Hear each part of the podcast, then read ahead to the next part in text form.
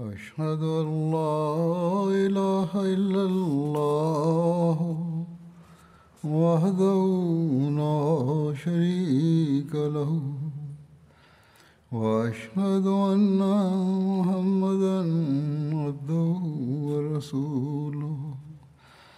أما بعد فأعوذ بالله من الشيطان الرجيم. بسم الله الرحمن الرحيم. الحمد لله رب العالمين. الرحمن الرحيم. مالك يوم الدين. إياك نعبد وإياك نستعين. اهدنا الصراط المستقيم. صراط الذين أنعمت عليهم. غير المغضوب عليهم ولا الضالين. Bakar Siddiq radhiyallahu Masih melanjutkan ulasan yang lalu tentang Hadrat Abu Bakar Siddiq radhiyallahu anhu, yaitu tentang pertempuran-pertempuran yang terjadi segera setelah kewafatan Rasulullah SAW melawan segenap orang munafik dan musuh Islam.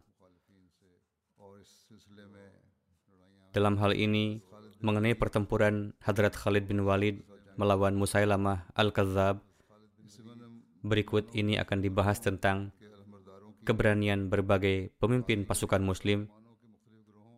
Telah disampaikan sebelumnya bahwa bendera kelompok Ansar dipegang oleh Hadrat Sabit bin Qais, sementara bendera kelompok Muhajir dipegang oleh Hadrat Zaid bin Khattab.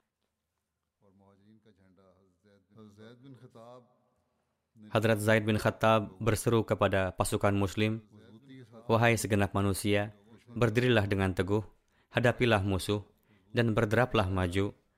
Lalu bersabda, Demi Allah, saya tidak akan berbicara hingga Allah kelak mengalahkan mereka, atau saya akan berjumpa dengan Allah, lalu bercakap-cakap dengannya, bersama dalil yang nyata. Lalu Hadrat Zaid pun mati syahid.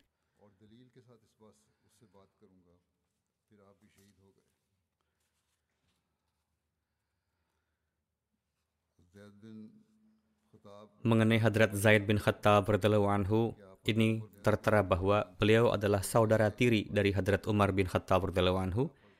Beliau termasuk dalam sahabat yang masuk Islam di masa permulaan. Beliau ikut di perang Badar dan perang-perang setelahnya. Setelah berhijrah, Rasulullah mempersaudarakan beliau dengan Ma'an bin Adi Ansari radhiyallahu anhu dan kedua sahabat ini syahid pada perang Yamamah. Pada perang Yamamah, tatkala Hadrat Khalid mengatur barisan pasukan, beliau menunjuk Hadrat Zaid bin Khattab sebagai panglima salah satu bagian pasukan. Selain itu, bendera kaum muhajirin pun ada di tangan beliau. Hadrat Zaid maju dengan membawa bendera dan bertempur dengan sangat berani hingga beliau pun syahid dan bendera terjatuh. Salim Maula Abi Huzaifah radhiyallahu anhuma lalu mengambil bendera itu. Di pertempuran ini, Zaid radhiyallahu anhu membunuh Rajal bin Anfu, tangan kanan dan prajurit berkuda Musailamah yang pemberani. Adapun yang mensyahidkan beliau adalah Maryam Hanfi, yang selanjutnya ia menjadi muslim. Suatu saat tatkala Hadrat Umar berkata kepadanya, "Kamu telah membunuh saudara saya." Maka ia menjawab, Wahai Amirul Mukminin, Allah Ta'ala telah memberikan kemuliaan kepada Zaid melalui tangan saya, dan melalui tangannya juga saya menjadi tidak dihinakan, yakni Hadrat Zaid telah meraih mati syahid, dan seandainya saya mati di tangan Hadrat Zaid, maka saya akan mati secara hina. Namun kini saya telah mendapat taufik menerima Islam. Putra Hadrat Umar bin Khattab, Hadrat Abdullah bin Umar pun ikut pada perang Yamamah. Tatkala beliau kembali ke Madinah, Hadrat Umar bersabda demikian kepadanya karena sedih akibat saudaranya yang telah syahid. Tatkala Zaid, pamanmu, telah disyahidkan, maka mengapa Anda justru kembali dan tidak menyembunyikan wajah Anda dari saya? Tatkala kabar terbunuhnya Zaid sampai kepada Hadrat Umar, beliau bersabda, Zaid telah unggul dari saya dalam dua kebaikan. Hal ini pun pernah disampaikan sebelumnya, yakni ia telah menerima Islam sebelum saya dan ia telah syahid sebelum saya. Tatkala Hadrat Khalid membunuh Malik bin Nuwairah, saudaranya yaitu Mutammim bin Nuwairah menulis syair tentang kematian saudaranya. Ia sangat mencintai saudaranya dan ia banyak menangis serta mengucapkan syair karena kehilangannya. Pada suatu saat, tatkala ia berjumpa dengan Hadrat Umar dan ia memperdengarkan sajak kewafatan saudaranya itu ke hadapan Hadrat Umar, maka Hadrat Umar bersabda, "Jika saya sanggup membuat syair, maka saya pun pasti akan mengucapkan syair tentang kematian saudara saya Zaid. Atas hal ini, Mutamim berkata, jika kematian saudara saya adalah seperti kematian saudara Anda, yakni mati syahid, maka saya tidak akan pernah bersedih akan saudara saya. Hadrat Umar bersabda, tidak ada seorang pun selain Anda yang dengan cara demikian indah telah mengenang kewafatan saudara saya. Hadrat Umar kerap bersabda, tatkala angin sejuk berhembus, menjadi segarlah ingatan akan Zaid. Alhasil, masih teringat peperangan, Musailamah Kadzab masih teguh dalam pendiriannya, dan tempat ia berada menjadi pusat pertempuran kaum kafir.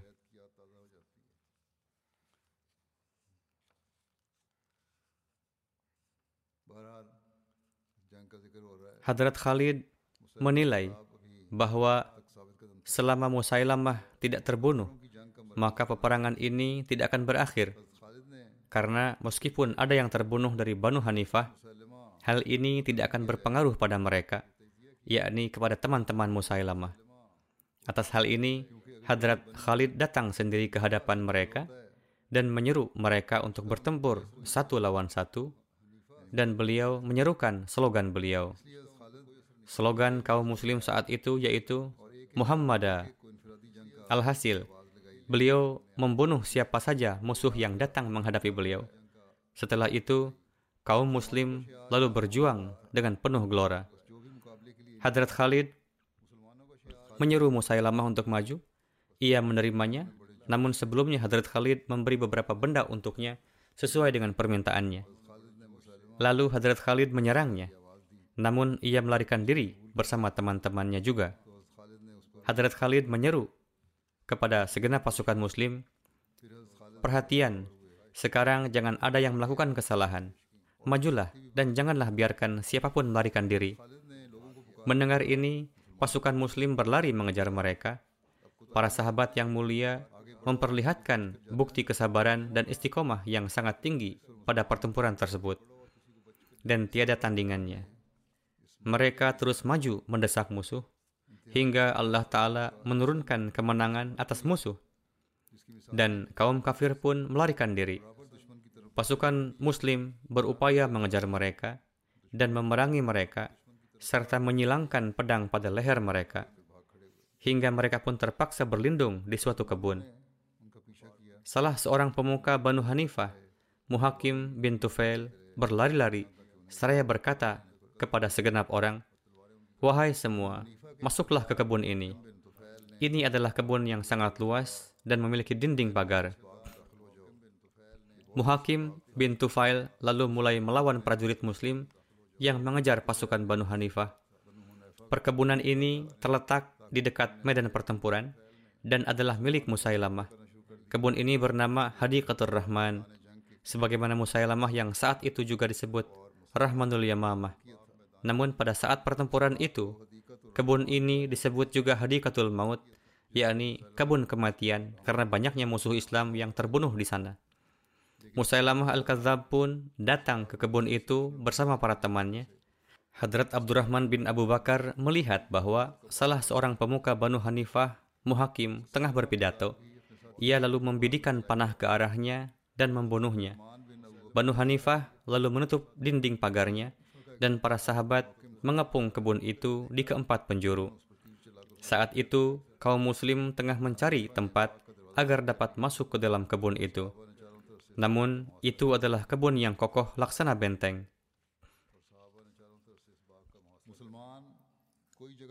Meskipun telah mencarinya, mereka tidak sanggup menemukan tempat untuk masuk ke dalamnya.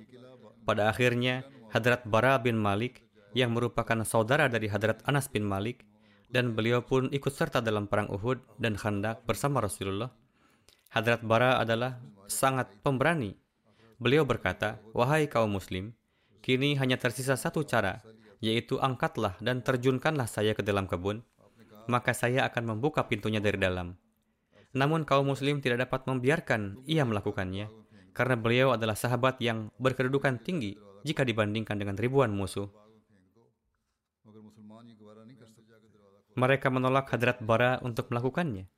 Tetapi Hadrat Bara bin Malik mulai bersikeras dan berkata, Saya bersumpah demi Tuhan di hadapan Anda. Kini masukkanlah saya ke dalam dinding kebun ini.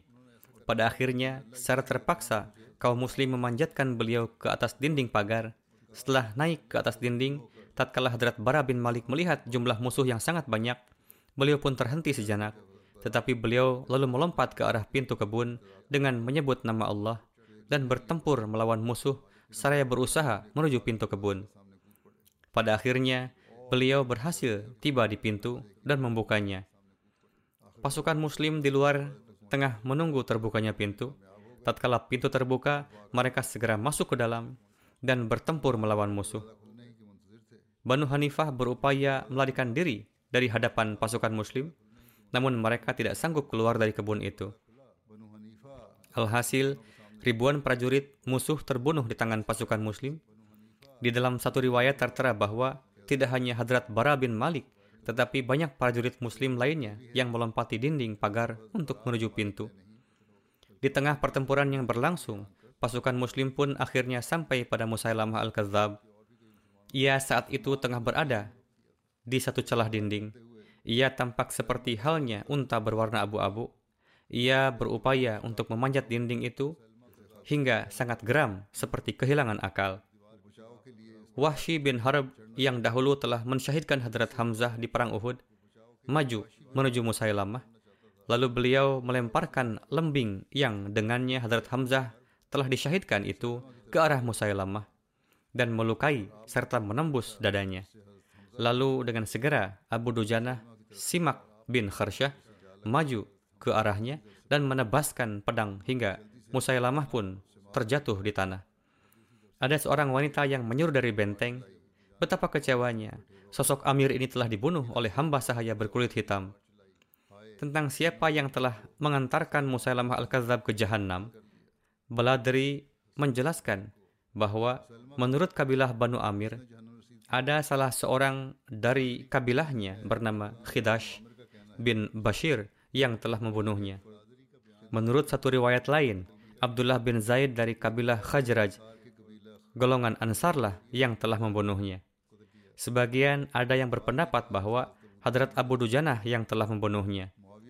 Muawiyah bin Abu Sufyan menuturkan bahwa ia telah membunuhnya. Menurut beberapa pendapat, ada kemungkinan bahwa mereka ikut semua dalam membunuhnya. Di dalam beberapa buku sejarah termasuk Tabari, dimaklumi bahwa yang telah membunuh Musailamah adalah seorang dari Ansar ber, bernama Wahsy. Mengenai peristiwa Wahsy bin Harb membunuh Musailamah, ia sendiri menjelaskan, di pertempuran Uhud, setelah mensyahidkan Hadrat Hamzah, tatkala segenap orang telah kembali, maka saat itu pun saya kembali bersama mereka dan saya terus tinggal di Mekah.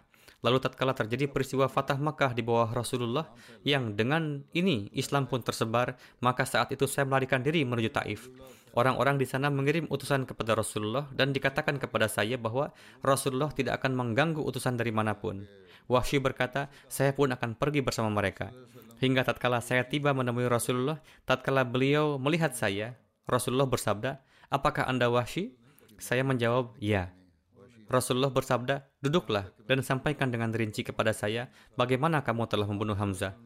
Lalu saya menjelaskan kepada beliau secara rinci. Tatkala saya selesai menyampaikannya, Rasulullah bersabda, "Apakah mungkin bagi Anda untuk tidak datang ke hadapan saya?" Wahsy menuturkan bahwa saat itu ia pun keluar dari sana. Lalu tatkala Rasulullah wafat dan Musailamah Al-Kadzab melakukan pemberontakan, maka saat itu saya berkata, saya pasti akan menuju ke Musailamah untuk membunuhnya, supaya saya dapat membayar kafarah penebusan dosa atas pembunuhan Hadrat Hamzah. Alhasil, Wahsy menuturkan bahwa dirinya pun berangkat bersama muslim yang lain untuk ikut dalam pertempuran ini. Lalu, yang terjadi selanjutnya adalah seperti yang dijelaskan, yaitu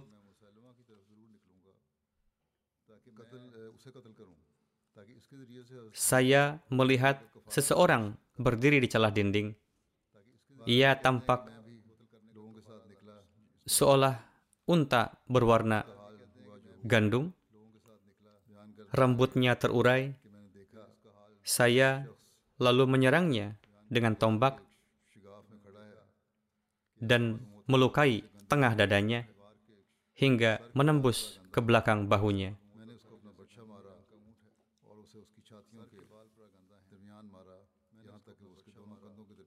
hingga tombak itu menembus di antara kedua pundaknya. Beliau meriwayatkan, setelah itu, seseorang dari kalangan Ansar berlari ke arahnya dan menebaskan pedang ke tempurung kepalanya.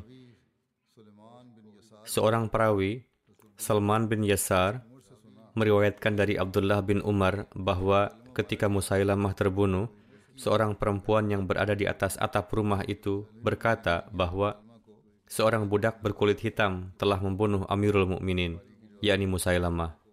Ini adalah riwayat Bukhari. Wahsy menuturkan, Allah lah yang lebih mengetahui siapa di antara kami berdua, ya, yakni sahabat Ansar dan Hadrat Wahsy yang membunuh Musailamah. Namun jika saya yang telah membunuhnya, maka artinya saya telah membunuh seseorang yang terbaik setelah Rasulullah SAW, yakni Hadrat Hamzah. Dan saya juga telah membunuh seseorang yang paling buruk.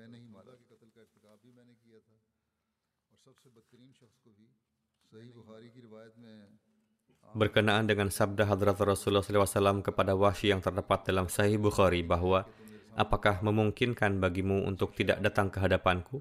Hadrat Sayyid Zainul Abidin Waliullah Shah menulis dalam syarahnya bahwa perubahan yang terjadi dalam diri Wahsy menunjukkan keikhlasannya.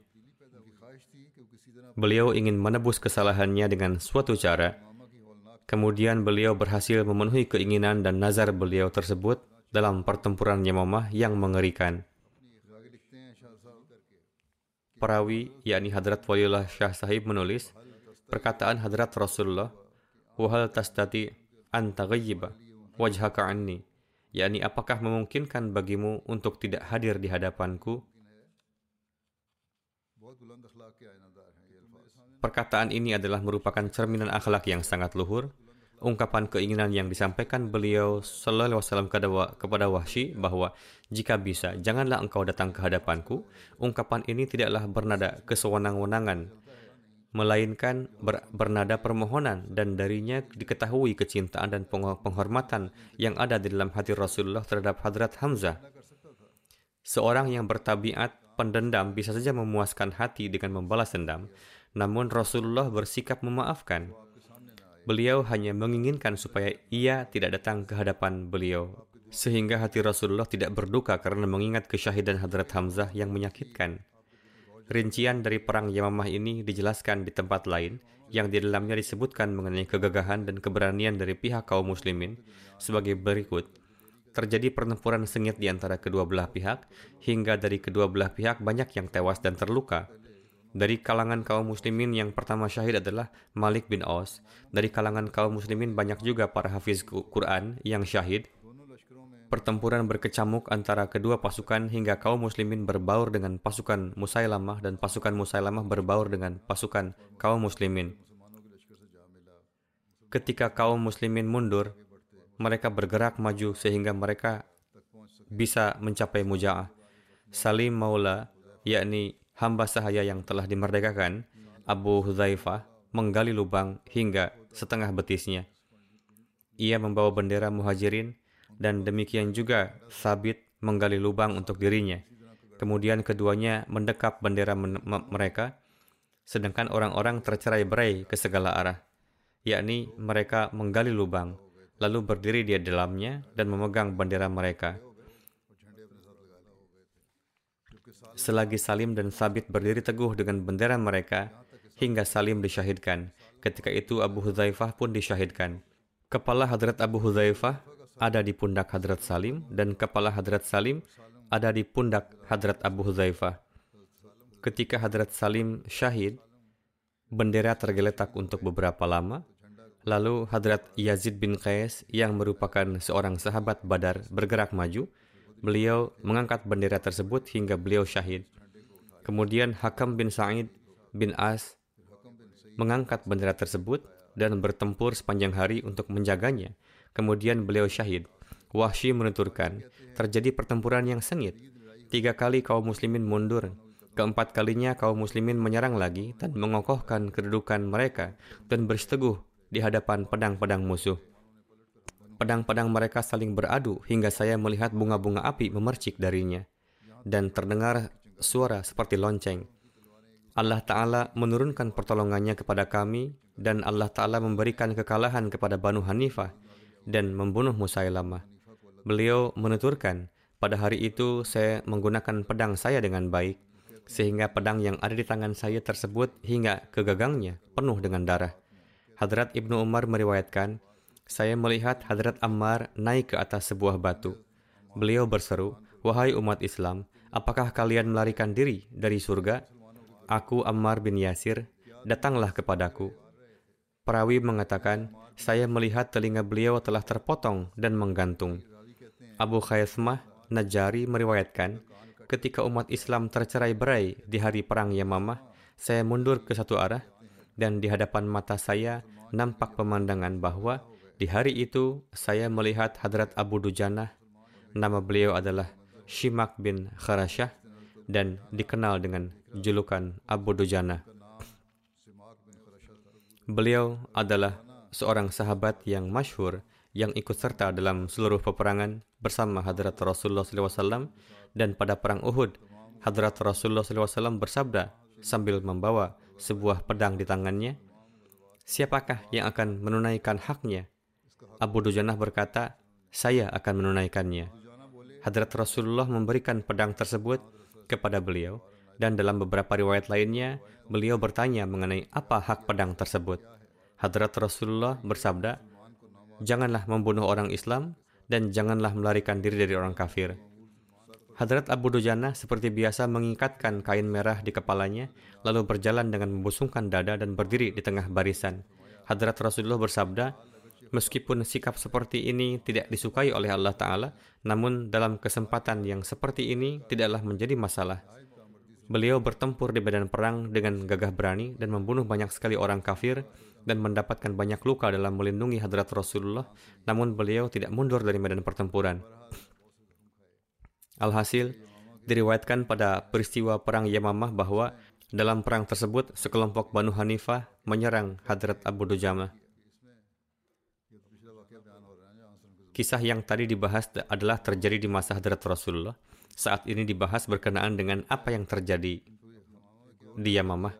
Berkenaan dengan hal tersebut tertulis, sekelompok Bani Hanifah menyerang beliau maka beliau mengayunkan pedangnya ke depan, samping kanan dan kiri beliau. Beliau menyerang seseorang dan menjatuhkannya ke tanah. Beliau tidak berkata sepatah kata pun, hingga kelompok tersebut menyingkir dari beliau, dan mereka berlalu pergi, dan umat Islam mendekat. Setelah menelan kekalahan, Bani Hanifah melarikan diri ke arah kebun. Umat Islam mengejar mereka dan memaksa mereka berlindung di dalam kebun. Mereka mengunci pintu kebun tersebut, maka Hadrat Abu Dujanah berkata, masukkan saya ke dalam perisai dan lemparkan saya, supaya saya bisa masuk ke dalam dan membuka pintu kebun. Maka orang-orang Islam melakukan seperti demikian, dan beliau sampai di dalam kebun. Beliau mengatakan, larinya kalian tidak akan bisa menyelamatkan kalian dari kami. Beliau bertempur dengan hebat melawan mereka hingga berhasil membukakan pintu dari dalam. Perawi menuturkan, kami memasuki kebun ketika beliau dalam kondisi telah syahid. Berdasarkan satu riwayat lain, Barra bin Malik lah yang dilemparkan ke dalam kebun, namun riwayat yang pertama nampaknya lebih tepat, yakni riwayat yang menyebutkan Hadrat Barra bin Malik. Terdapat juga rincian dari peristiwa tersebut. Alhasil, selebihnya masih akan berlanjut pada kesempatan yang akan datang.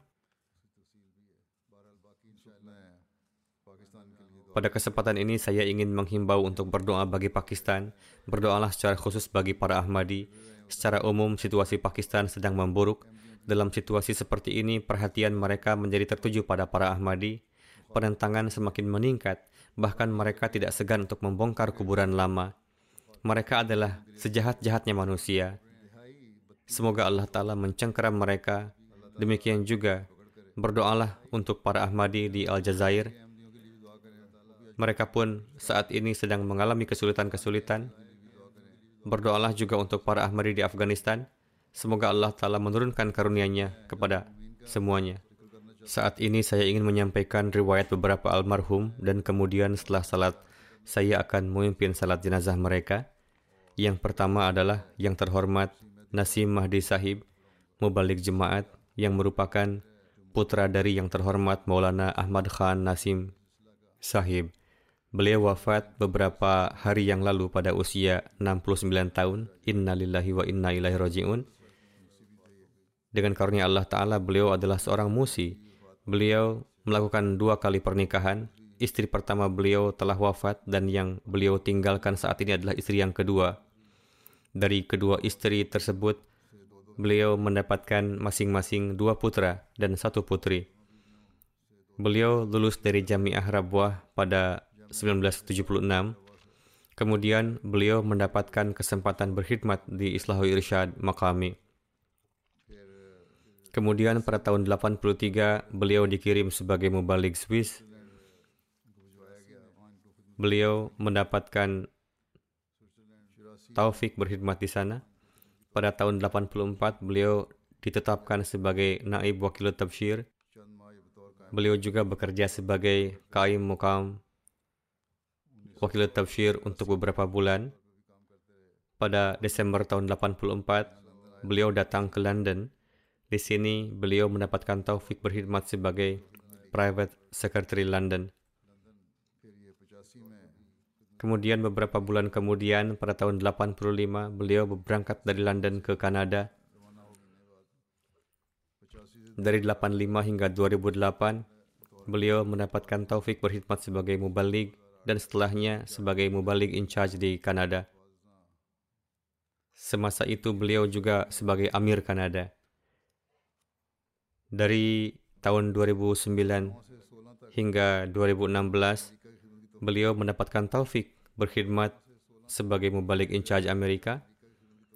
Kemudian, beliau ditugaskan kembali ke Swiss untuk kedua kalinya. Namun beliau menulis bahwa dikarenakan kondisi kesehatan, dokter mengatakan kepada saya bahwa saya tidak dapat lagi mengerjakan pekerjaan-pekerjaan yang berat, maka beliau mengambil cuti untuk waktu yang tidak ditentukan.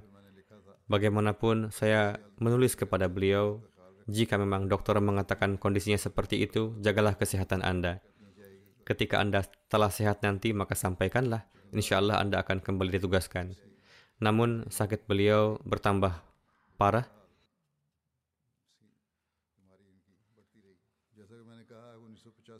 Sebagaimana telah saya katakan, pada tahun 85 beliau pergi ke Kanada. Pada tahun 86 dibeli lahan seluas 24 hektar untuk rumah misi Baitul Islam dan lahan itu kemudian ditinggali. Semasa beliau, banyak sekali para Ahmadi yang datang ke Kanada dan tinggal di sana. Beliau sangat membantu mereka. Beliau banyak berjasa pada orang-orang beliau melakukan komputerisasi sistem candah dan tajnid. Dua masjid besar dibangun di Toronto dan Calgary dan pusat-pusat didirikan di jemaat-jemaat lainnya. Seingat saya, kemungkinan Masjid Vancouver pun dibangun di masa beliau. Alhasil, yang pasti adalah dua masjid yang besar tadi pada tahun 2003 di masa beliau juga dengan karunia Allah Ta'ala didirikan Jamiah Ahmadiyah Kanada.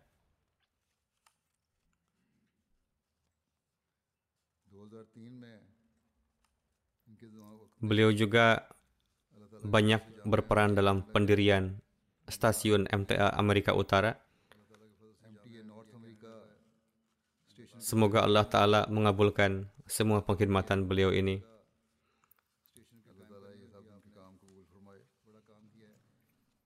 Istri beliau, Amatun Nasir Sahibah menulis, Selama 26 tahun kehidupan rumah tangga dengan Nasim Mahdi Sahib, saya mendapati beliau sebagai sahabat dalam suka dan duka. Beliau adalah sosok suami yang penyayang dan penuh penghargaan.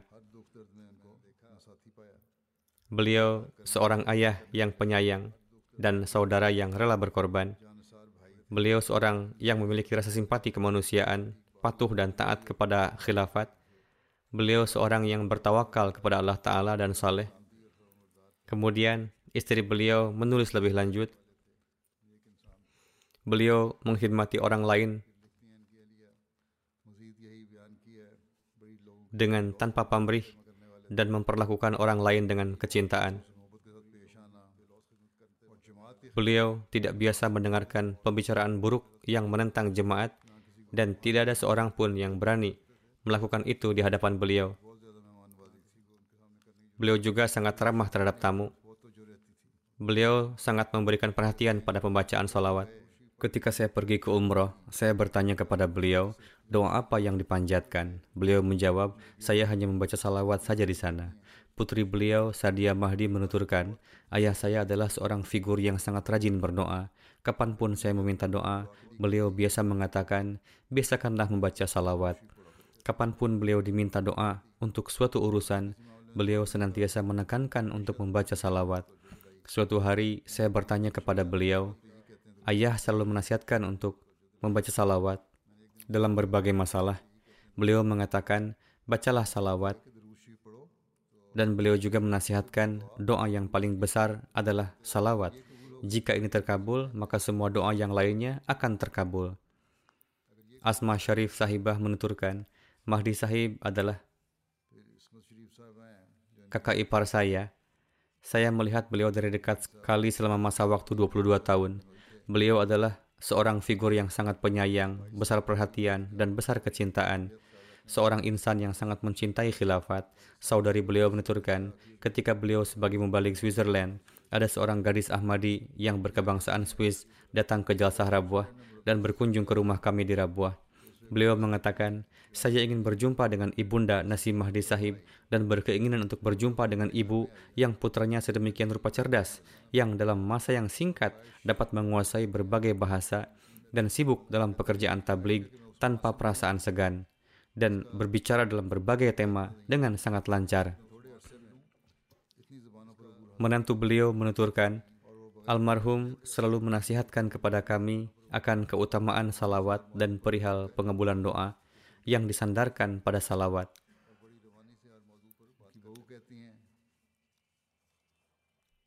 Suatu ketika,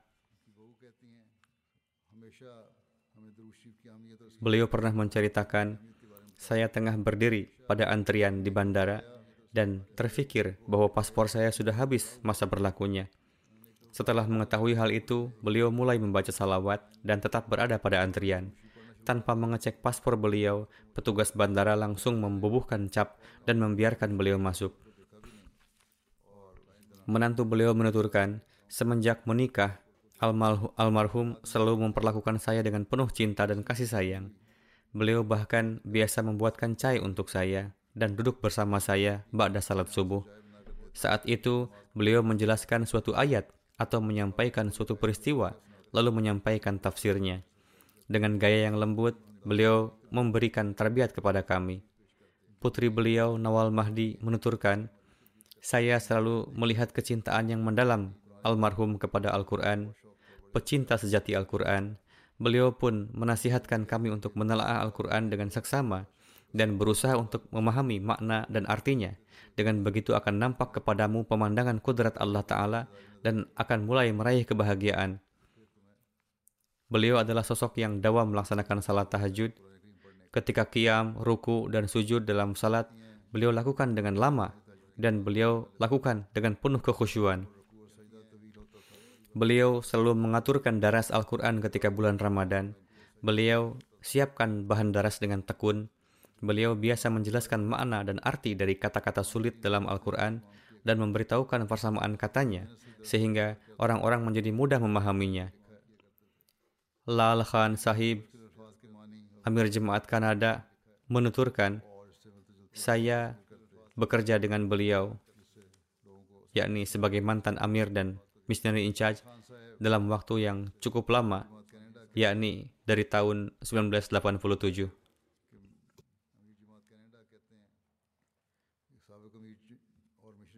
Allah Ta'ala menganugerahkan sifat-sifat yang istimewa kepada beliau dan beliau menggunakan sifat-sifat istimewa tersebut untuk mengkhidmati jemaat. Allah Ta'ala memberikan taufik kepada beliau untuk menjalin persahabatan dan merawatnya dan menggunakan rabtah tersebut untuk kemanfaatan jemaat. Dengan adanya dukungan banyak lembaga Canadian Society, almarhum menciptakan hubungan pribadi dengan mereka dan memperkenalkan mereka kepada jemaat. Masya Allah, kemahiran ini sangat dominan dalam diri beliau. Hubungan dengan siapa pun yang dibina sangat baik dan dalam, dan orang lain menjaga hubungan ini. Pada saat beliau wafat, mereka menyampaikan banyak sekali rasa simpati. Lal Khan Sahib menulis, Allah Ta'ala pun memberikan taufik kepada beliau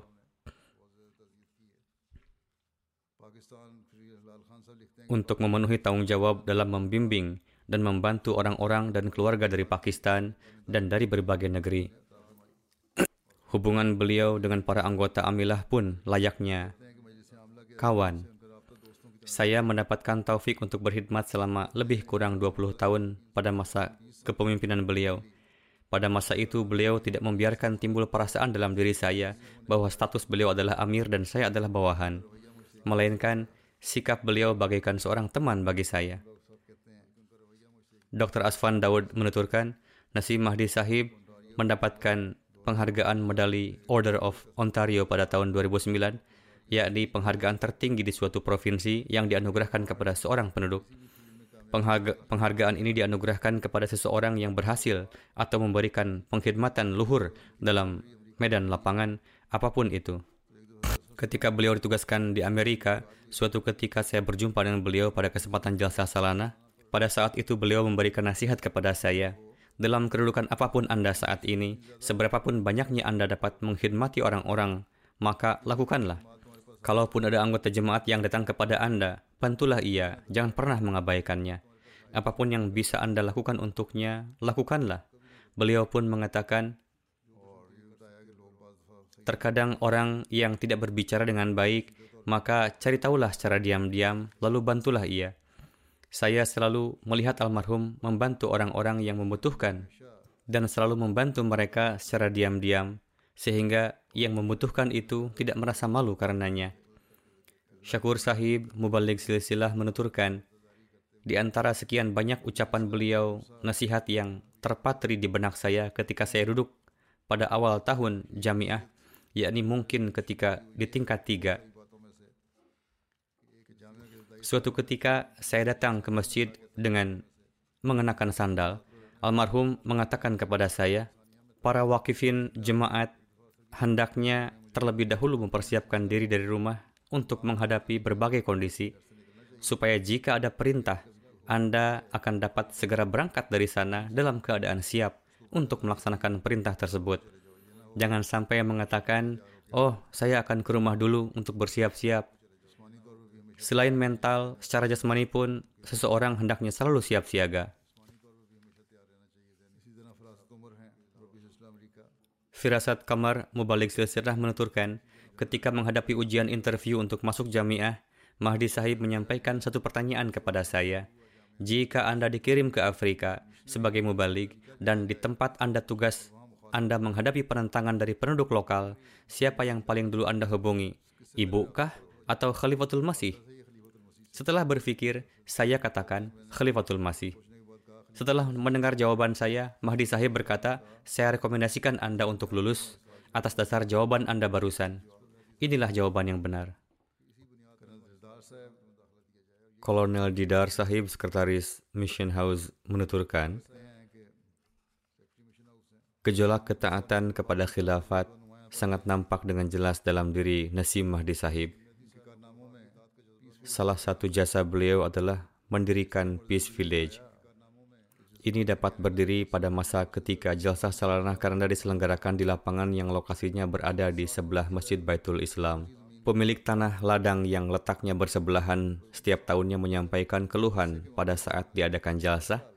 Ia mengatakan bahwa keributan jalsah membuat saya gelisah. Begitu juga saya tidak bisa tahan dengan aroma yang keluar dari dapur jalsah.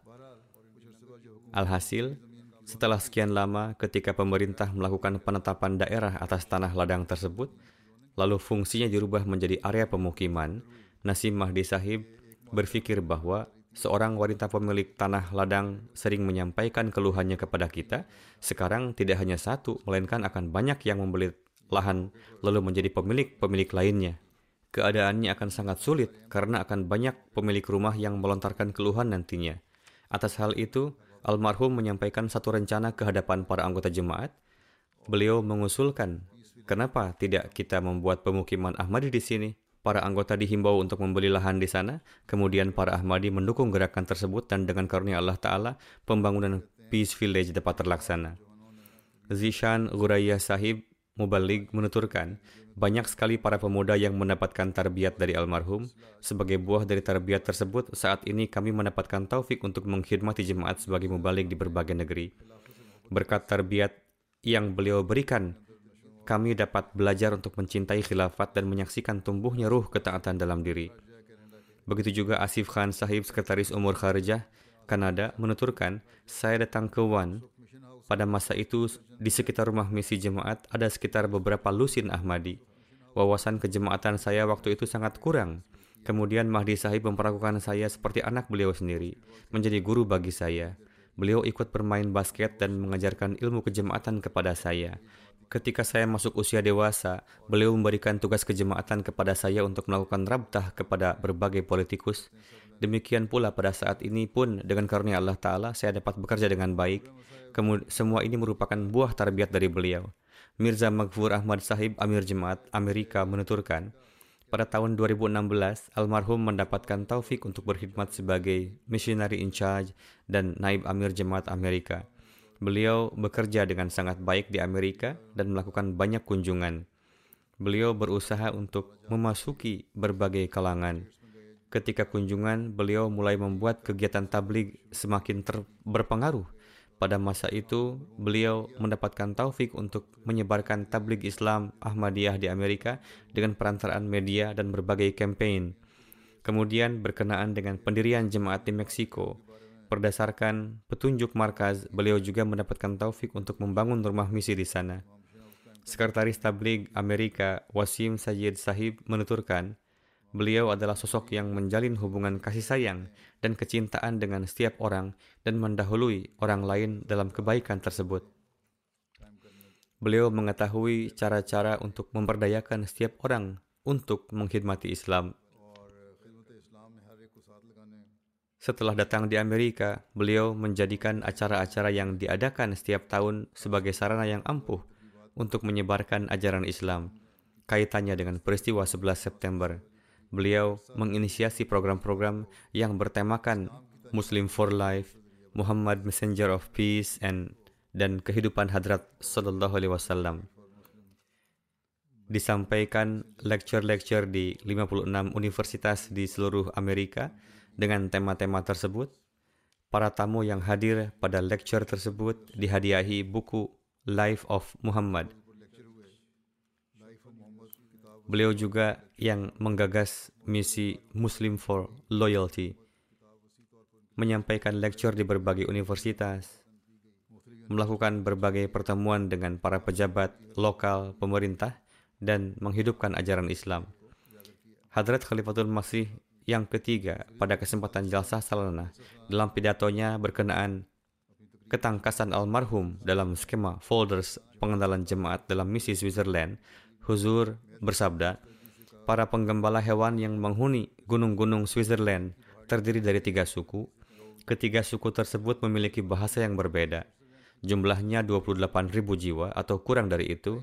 Secara kebetulan telah diterbitkan folders untuk 20.000 pengguna bahasa dan Nasim Mahdi Sahib, semoga Allah telah memberikan ganjaran kepada beliau, setelah meminta nasihat dari saya, telah menyampaikan 8.000 folders ke setiap rumah, yakni ke setiap rumah di daerah tersebut. Sehingga menimbulkan kehebohan. Dua surat kabar menerbitkan tulisan yang berisi kritikan keras. Saya, yakni huzur ketiga, katakan, doa yang baik telah terkabul bagi beliau. Ratusan ribu folders telah dibagikan. Demikianlah laporan singkat yang disampaikan oleh Hadrat Khalifatul Masih yang ketiga pada kesempatan jalsa. Semoga Allah Ta'ala menganugerahkan magfirah dan rahmatnya kepada almarhum, meninggikan derajatnya dan memberikan tempat di dekat para wujud kekasihnya, menganugerahkan ketabahan kepada istri dan anak, dan memberikan taufik kepada mereka untuk dapat melanjutkan segala kebaikan almarhum. Sebagaimana almarhum telah mengarungi kehidupan dengan penuh kesetiaan, semoga anak keturunan beliau pun dapat mengarungi kehidupan dengan penuh kesetiaan. Almarhum berikutnya adalah Ananda Muhammad Ahmad Syarim Rabuah. Anak ini wafat pada usia 16 tahun. Inna lillahi wa inna ilaihi raji'un. Ia adalah seorang pecinta khilafat, ceria dan dicintai oleh banyak orang. Selalu berpartisipasi dengan penuh antusias dalam pengorbanan harta. Beliau mengikuti program-program jemaat dan badan dengan giat. Dengan karunia Allah Ta'ala, beliau adalah musi. Telah masuk ke dalam skema al-wasiat pada usia dini. Selain orang tua beliau meninggalkan dua saudari, Semoga Allah telah menganugerahkan ketabahan kepada mereka semua. Almarhum yang ketiga adalah yang terhormat Nyonya Salimah Kamar, istri dari almarhum Rashid Ahmad Sahib, yang wafat pada tanggal 16 Mei Inna lillahi wa inna ilaihi raji'un. Dengan karunia Allah Ta'ala, beliau adalah seorang musiah Jemaat masuk ke dalam keluarga beliau melalui kakek buyut beliau, Hadrat Maulwi Waziruddin Sahib dari Makaria, sahabat Hadrat Masih Maud alaihi salam, dan seorang kepala sekolah di Kangra. Ayah almarhum bernama Chaudhry Muhammad Sadiq Sahib, seorang Maulwi Fadil dan seorang wujud suci jemaat. Beliau mendapatkan taufik untuk berkhidmat sebagai in charge Khilafat Library untuk masa yang panjang, beliau mendapatkan taufik untuk berkhidmat sebagai sadar umum Mirabuah untuk masa yang panjang. Atas perintah Hadrat Khalifatul Masih yang kedua, Maulwi Sahib yakni ayahanda almarhumah mendapatkan kemuliaan untuk memasang kemah ketika mendirikan Rabuah dan tinggal di Rabuah pada malam pertama. Almarhumah menempuh pendidikan dasar di Rabuah dan mendapatkan gelar MA Bahasa Arab dari Taimul Islam College. Beliau juga mendapat taufik untuk berkhidmat di berbagai departemen jemaat dalam masa yang panjang. Beliau mendapat kesempatan untuk berkhidmat sebagai sekretaris umum di Lajnah Imailah lokal dari tahun 72 hingga 82. Pada tahun 82 hingga 87 bekerja sebagai petugas perpustakaan di Perpustakaan Ammatul Hayy.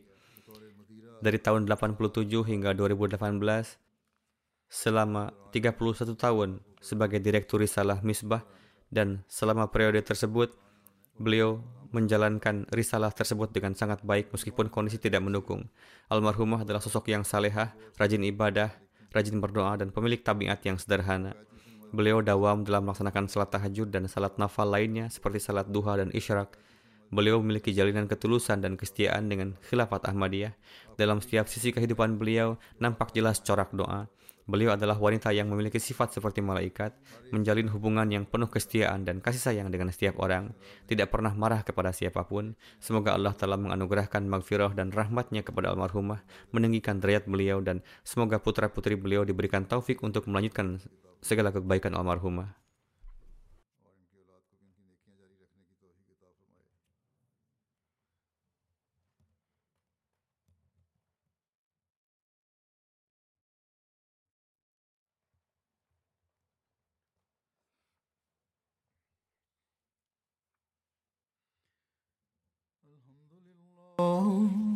الحمد لله نحمده ونستعينه ونستغفره ونؤمن به ونتوكل عليه ونعوذ بالله من شرور أنفسنا ومن سيئات أعمالنا. من يهده الله فلا مضل له ومن يضلل فلا هادي له. ونشهد أن لا إله إلا الله. ونشهد أن محمدا عبده ورسوله. عباد الله رحمكم الله. إن الله يأمر بالعدل والإحسان وإيتاء ذي القربى وينهى عن الفحشاء والمنكر والبغي يعظكم لعلكم تذكرون. اذكروا الله يذكركم وادعوه يستجب لكم ولذكر الله أكبر.